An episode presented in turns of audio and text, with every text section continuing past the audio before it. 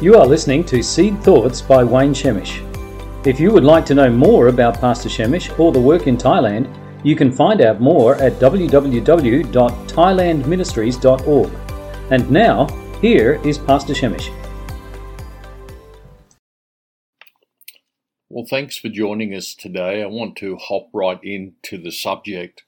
I'd like to talk to you today about what to do when you get hurt in the church. And it seems to me that uh, over my uh, few decades of ministry, this is a common thing that happens in about every country and every place. Uh, at some time in your life, and it might be more than once, uh, you're going to get uh, wounded uh, or disillusioned uh, or hurt and it might even run deeper than that because of something that happened in the church or somebody in the church did or uh, some some event has taken place in the church that's impacted you or somebody you love and I want to first just say to you that this is certainly going to happen to you if it has not happened already. And I don't want to discourage you from being at church. You certainly need to be there. But I do want you to have a mindset of reality of what does happen. Uh, I, I, want to remind you that we're not yet in heaven. Uh, nobody in heaven will hurt you. Uh, nobody in heaven will treat you poorly. There'll be no injustice in heaven. But we're not in heaven yet and uh, we are here on earth. And when we gather in the church, we are assembling with people who have received Christ as their Savior, and uh, they are people who we hope want to follow Him diligently from their heart. But there's still people uh, who do have uh, a disposition to the old nature coming out sometimes. So, what to do uh, if you've been hurt in the church? Or uh, I say it uh, humbly, when something happens in the church that hurts you. Uh, when this happens, it often surprises us. Uh, and uh, in fact, it can it can wound very deeply because your mindset is, uh, why is this happening in the church? Seems like if it happened in a secular workplace or somewhere else, we could be more accepting of that. But in the church, we feel like these things ought not to be so. And I want to agree with you on that. These things ought not to be so, uh, but it does happen. So sometimes the wounding is deep. And uh, usually, what happens if it is a deep wounding is uh, people sometimes make uh, unwise decisions and uh, they will uh, leave church, not just a church. And of course, that becomes detrimental to their future, their family, uh, and their own life. I think we get hurt principally because we have expectations of what church people should be like, and we have expectations of the church. And sometimes those expectations are not met, or more than not met. What happens seems to be quite contrary to what uh, we believe should be so. So the first thing I want to say to you is to, in point form, is to say, lower your expectations about the church. Um, don't don't have a perspective uh, that the church is heaven. Now, I don't want you to demean the church. Uh, I don't want you to not value the church. Uh, Jesus gave Himself uh, for the church, for the local church, and and I want you to understand if it meant that much to him, uh, then it must it must also mean much to us. But lower your expectations in that you understand the church is not going to be a cure all for every problem you have in your life. Uh, the church is not going to fix up every psychological issue you're struggling with. Uh, the church is not going to quickly undo uh, years of living and toil and uh, uh, problems that already have occurred in your life. The church is not going to fix up every issue going on in your family. Um, the pastor is not always going to be everything that you might want him to be. Uh, so, lowering your expectations is just a balanced preparation of heart, where we do not expect things that were never promised to us through the church. And if we if we have a proper understanding of what church uh, can be to us and how what God intended it to be, uh, that is helpful in uh, buffering a lot of the hurts that can come. So so so consider to uh, maybe challenge your own expectations and perhaps even lower them in regard to what you think the church should be. The second thing you need to do is you need to reinforce to yourself why do you go to church, and uh, and to think about that, and to maybe maybe go back to the moment uh, that you received Christ, and uh, when you received Christ as your own Savior, uh, you made the decision or you were invited, but you came to understand that part of living for Christ was being part of a local church, that that was the will of God. And uh, you came to church for Christ. Uh, you came to church to hear about Him. Uh, you came to church to worship Him, and we should do that. He is worthy. And uh, you came to church to draw near to Him.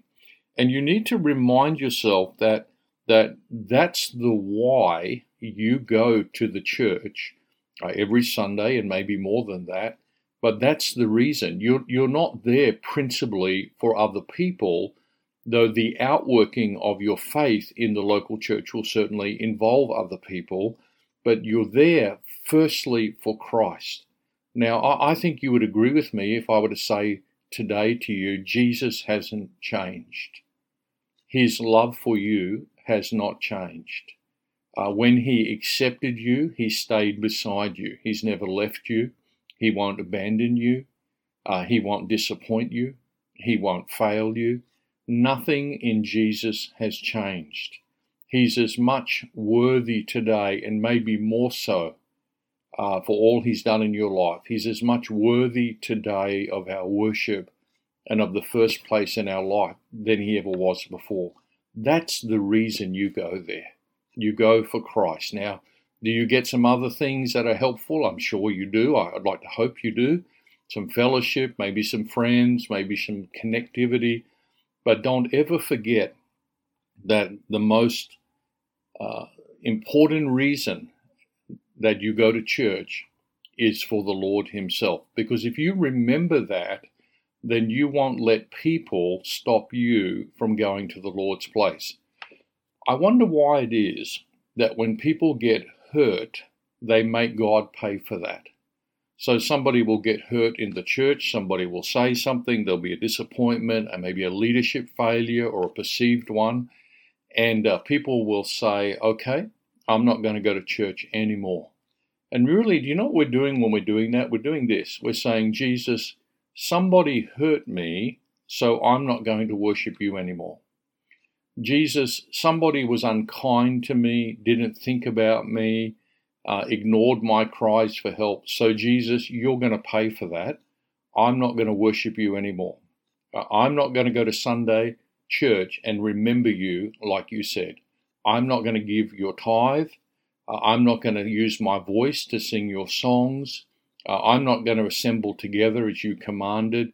Somebody hurt me, Jesus, and you must pay. And really, that's exactly what we're doing when we penalize God and our, our unfailing, loving Savior for the conduct of others.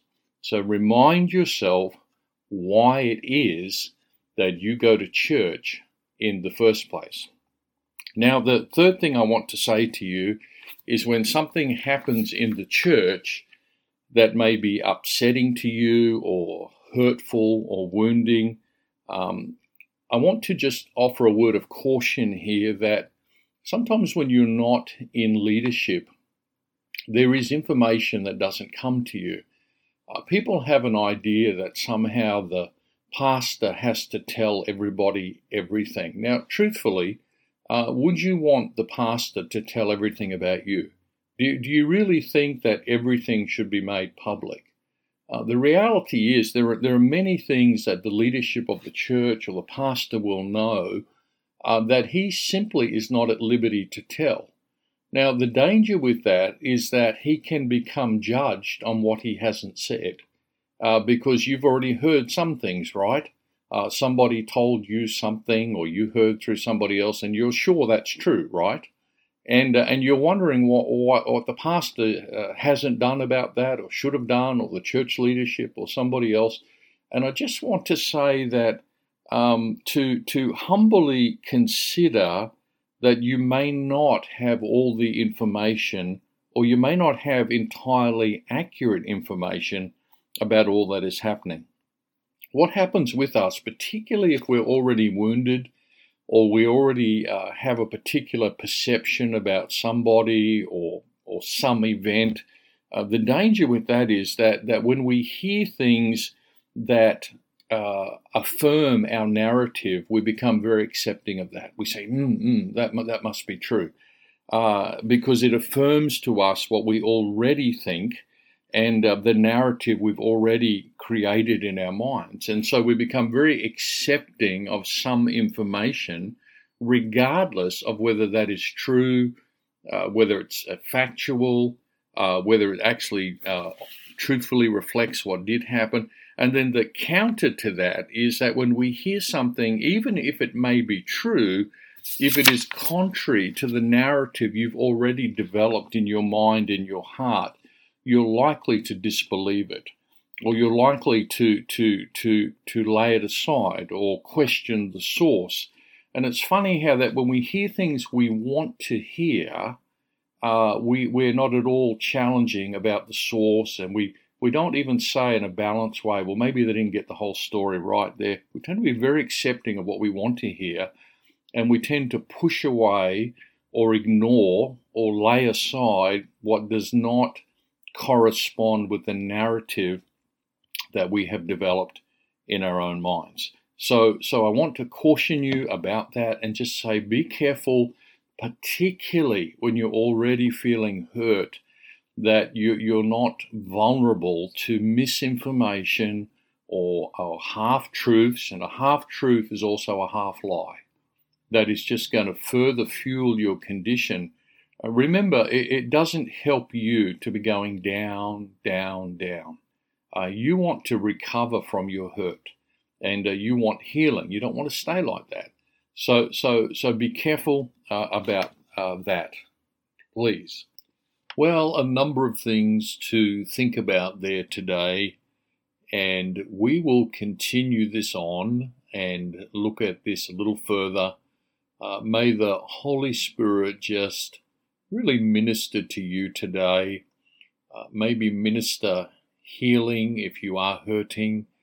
Uh, maybe bring about a restoration of soul, uh, return of peace within and if you're not hurting and uh, this has not happened to you, well, thank God for that. Uh, perhaps the purpose of this for you uh, will be a preparation time mentally, should it ever happen, uh, or also an opportunity to help someone else who might be going uh, through some hurt or wounding. God bless you. Thank you for joining me today. And uh, we appreciate you remembering us, remembering the work in Thailand, and I look forward to you joining me again soon.